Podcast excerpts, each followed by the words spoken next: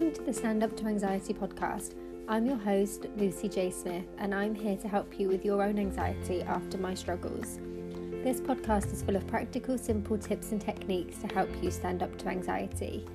For more support, resources, and to become a member of the Mental Wellness Club, please go to my website, lucyjsmith.com.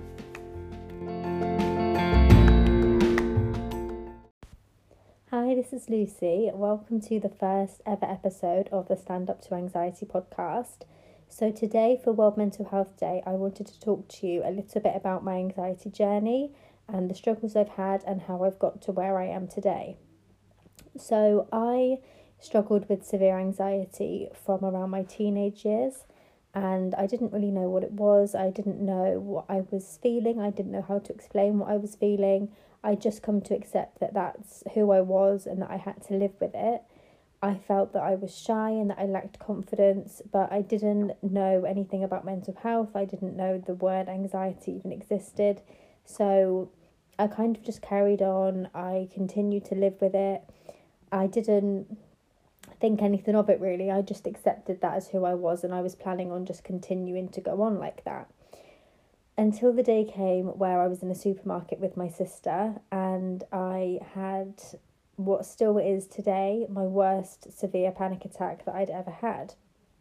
So I was in the supermarket with my sister and she wandered off, which to her was a completely normal thing to do, and obviously she didn't know what would follow. But I had my most severe panic attack where I was sweating uncontrollably, I was shaking, I felt sick. I was crying and I just didn't know what to do. I didn't know how to stop all of these physical sensations, all of these feelings and thoughts and emotions going through my head. I didn't know what to do. I didn't know how to stop them. I didn't know what I was experiencing at that time. So I sat in my car and I was unable to drive home because I was still feeling a lot of physical symptoms, a lot of emotional symptoms, and I didn't feel able to drive. So I phoned the doctor's surgery there and then, and I didn't even know what words to use. I literally just cried down the phone, trying to explain something about what had happened, but not knowing at all what words to use. And luckily the receptionists were really lovely, and they just suggested that I come in to see a doctor later that week, which I did. So I went to see the doctor again, couldn't find the words, didn't know what to say, didn't know how to explain it. I didn't know what the word anxiety meant, so I couldn't go to him and say I'm struggling with anxiety and panic attacks because I didn't know what they were. So I talked about the physical feelings I was feeling. I talked about the way that I was reacting to things, that I wasn't sure why I was reacting to them. And I tried to talk in as much detail as possible about how I was feeling without truly understanding it myself, which obviously was a really tricky thing to try and do. So he referred me to see a counsellor who was really good, and over the next few weeks we discussed a lot about how I was feeling and why I was feeling that way. And I was asked to fill out a questionnaire that told me that I was struggling with severe anxiety and also severe depression at that time. So those were my first introductions to those two words. And the counsellor was really good at explaining it to me and helping me to understand what I was experiencing, and that it was normal and it was okay, and that there was help and there was ways that I could learn to manage it and to understand it. So she sent me away with the recommendation to buy the book Finding Peace in a Frantic World. And I went onto Amazon when I got home and I ordered it. And it arrived a few days later, and it was absolutely huge. It was about 800 pages long. It was really, really thick, and I never read it. I was so overwhelmed by the size of a book about a topic I knew absolutely nothing about. I'd never heard of mindfulness before. I'd only just heard of anxiety and come to terms with the fact that that's what I was struggling with, and I couldn't read that book at that time. I found it really, really difficult. So I began to do my own research. I began to Google anxiety to find out what it was, what it meant, how I could help it, what things I could do, and all of these different things. So I began to do my own research. I was listening to loads of podcasts at the time. I was watching videos on YouTube. I found some more realistic books that I felt that were more manageable for me, and I read them. And I basically just did as much research as I possibly could myself to try and help myself understand and manage my anxiety. And it took a long time. So this was back in my late teens.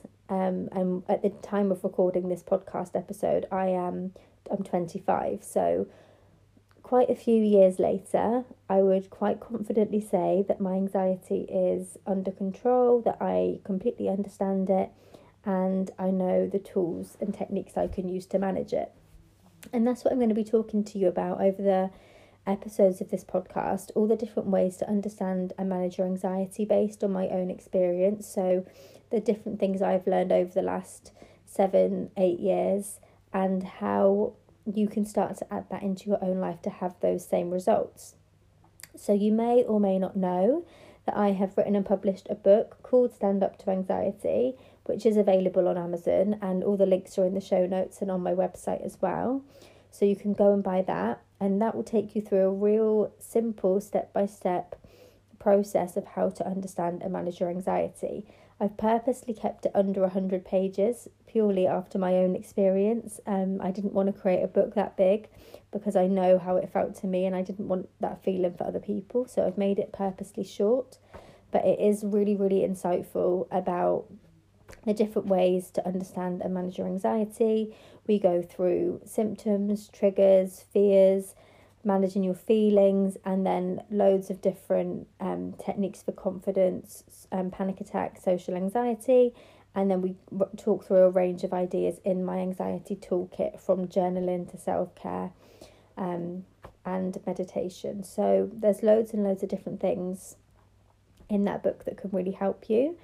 In the next episode, which is a bonus episode, I will be doing a reading from the book, so make sure you go and listen to that. I'm going to be doing a short reading from the introduction to explain to you how I was feeling at that time. It's quite in depth, so that will be really interesting for you to listen to see if any of those feelings are what you're experiencing, so you can feel that you're not alone and that it's completely normal to be feeling the way that you are. If you've got any questions at all, or you would like to chat to me, the best place to find me is over on Instagram. So I'm lucyjsmith_26 on Instagram. So come over and chat to me on there and let me know how you found this episode. And if you feel the same, if you have any of those symptoms or you're feeling that way and you're unsure what to do next, I'm more than happy to give you some tips and help you with that. So I hope you found this really useful and enjoyed the first ever episode of Stand Up to Anxiety, and I will speak to you soon in the next episode.